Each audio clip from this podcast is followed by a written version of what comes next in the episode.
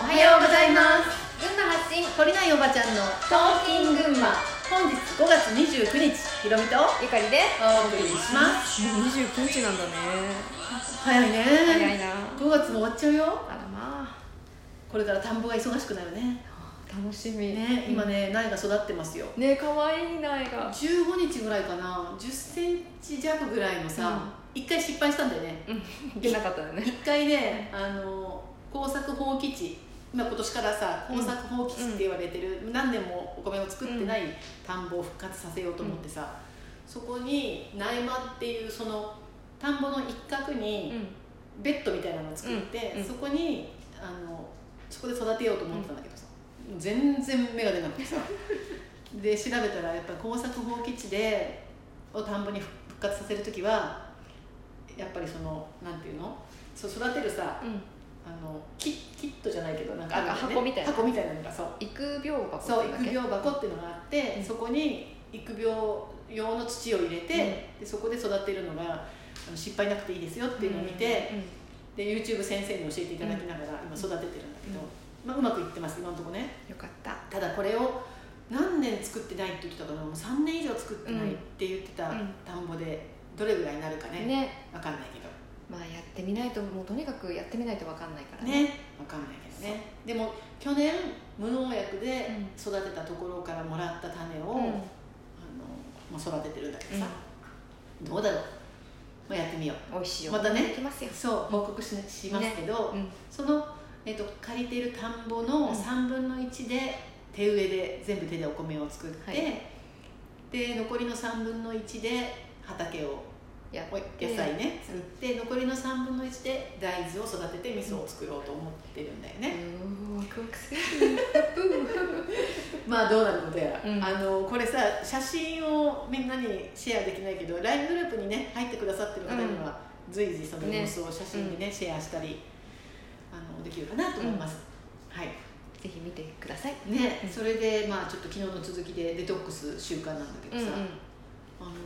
そのデトックスのまあ続きって子どもたちをどうやってねちゃんと大きく育てるかっていうさ、うん本来の健康にね、うんうん健康にあの昔赤ちゃんって言ってたけど本当にねそのおばあの私サンバでね2人目うん3人目サンバさんうん取り上げてもらったんだけど、そのサンバさんが昔は赤ちゃんって本当にゆだゆだゆでだこみたいなうんうん赤いうんあの新生児だったけど、うん今青いんだよねって言ってた青いよ青なんだ青かった、うんえ見たの あ自分のえ子 自分の子だよ自分の子出てきた時うんあのほらそうえっとちょっと拭いてもらって抱っこさせてくれるじゃないその時うんにあ青そうかったよえー、そうなんだ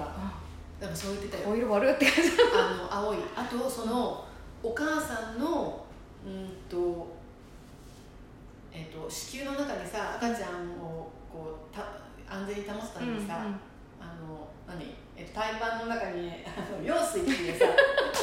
もう羊水っていうさお水がまあ、はいあるんだけどさそのお産の前に破水するのもあるし、まあ産後さおさあの赤ちゃんと一緒のお水がいっぱい出てくるんだけど、その羊水の濁りが、あのすごいんだってだから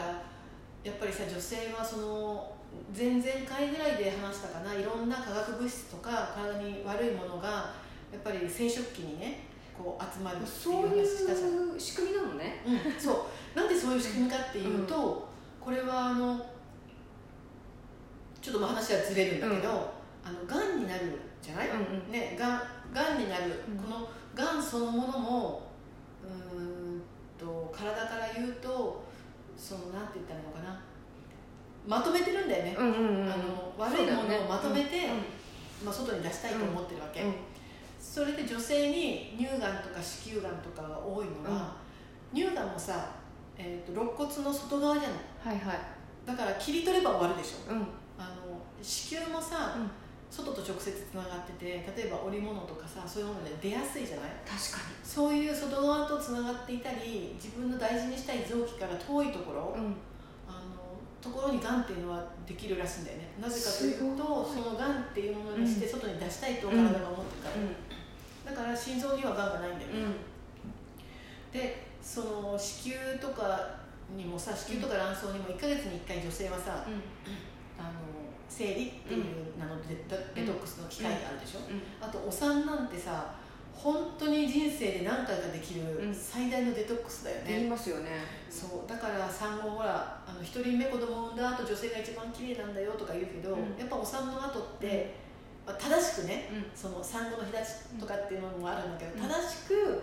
体が回復するよううにんすればすごく元気になるよねお母ちゃんは、うんだからそういうのもあって、うんまあ、デトックスっていうかその、うんうん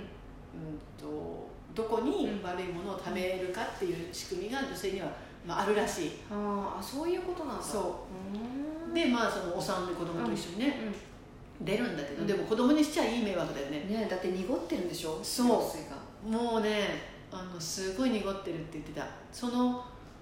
まあ産婦人科でお産した時はそういう識別をするかどうかわかんないんだけど、うん母子手帳にねうんそのランク付けがあるわけ用水を要するに子供のあ子供の子供がどれぐらい元気に生まれてきたかどうかっていうので、A9 とか A7 そんなのとあるんだか数字があるんだけどさ、へえうんそこに用水の混濁って、まあ、書かれてる妊婦さんも多いみたいなんだよ帰ね、ったら見てみようん、まあでも書いてない人もいるのかもしれないけど、まあ、それぐらいね用水が濁ってるって言ってたもうここれ用水濁りすぎててもう早く出てきてよかったねみたいな子もいるって言ってたようう本当ん、でやっぱり食事に気をつけてるお母さんの様子は綺麗だって言ってからもう向か昔みたいな、まあ、私が子供なんだから今から37年前、うん38年前かにそれを聞いたわけだから今の子供たちはもっともしかしたらひどいその環境の中でね十月10日過ごしているのかもしれない、あ なんかかわいそうんうそういうのもさお母さんたちに知ってほしいよね、ん本当そうそれでまあ普通の普通のというか本来の お産をしたんだけどさうんもうなんて楽なんだろうってお産ってなんで楽なんだろうって2人目を産んだ直後に今もう一人いけるなっていうぐらい楽だった、それをちょっと体験してみたかったなって思うあのこれを本当に女性に体験させてあげたいなと思ったんだけど、うんあの今ね今うち私が見てる、うんその自然分娩を希望している、患者さんの中で、産婦人科に行ってそういう普通の分娩をしたいんだけどとか、うん産婆さんに相談しても、うんあのもうさそういう本来の形でうん子供を産むことができないママたちも多いんだってうんそれはどういうことそれはやっぱりその。うん、その自然な分娩に耐えるだけの肉体ではなくなっているお母さんがだから、えっと、責任を持てないのでっていうお母さんも多いらしい心配だという何かトラブルが起きるかもしれああでもちょっとわかるなメンタル弱いからなない、メンタルも弱いしあと早産気味の子供とかさ、うんやっぱりそういろんなねあの妊娠中のトラブルも多いうんし、やっぱそういう当たり前のことが当たり前じゃなくなってきてるんだろうなっていう感覚はやっぱりあるんだよね、んあとそう産後、うん、と産後の、過ごし方とか妊娠中の過ごし方とかそういうのもやっぱり変わってきてるじゃんうんなんかいろんな情報がさいろんなふうにあの本もいっぱい出たりさ YouTube もいっぱいあるんだけどでもそれちょっとどうなんだろうって思うことがやっぱりいっぱいで流れてる気がするああそうなんだ、うん私なんか全然そういうのわかんないで来ちゃったから、ねなんかおしゃれでそうそう素そう敵そうだといいなっていうお母さん多いと思うんだけど、まさにそれだったな、まあ産後食べちゃいけないものとかさ母乳のために食べなきゃいけないものとかいろいろいろあるよ頭もすぐ洗っちゃいけないとかさねえ、あのななぜ産後お風呂に入っちゃいけないのかとかさ、うんそういうのもまあ私が産婆さんにすごい教わったんだよね、だってそんな教えてくれなかったしそう教えてくれる場所が本当にないだって普通に、うんあの産婦人科でねシャワーとか浴びる浴びていいしねしね、そうあれれって思っあちゃれうよれって思うこといっぱいですよ、うんまあちょっとずつ ねそういう話もしていきたいと思います、お願いします、それでは皆さん今日も良い一日をお過ごしくださいじゃあねー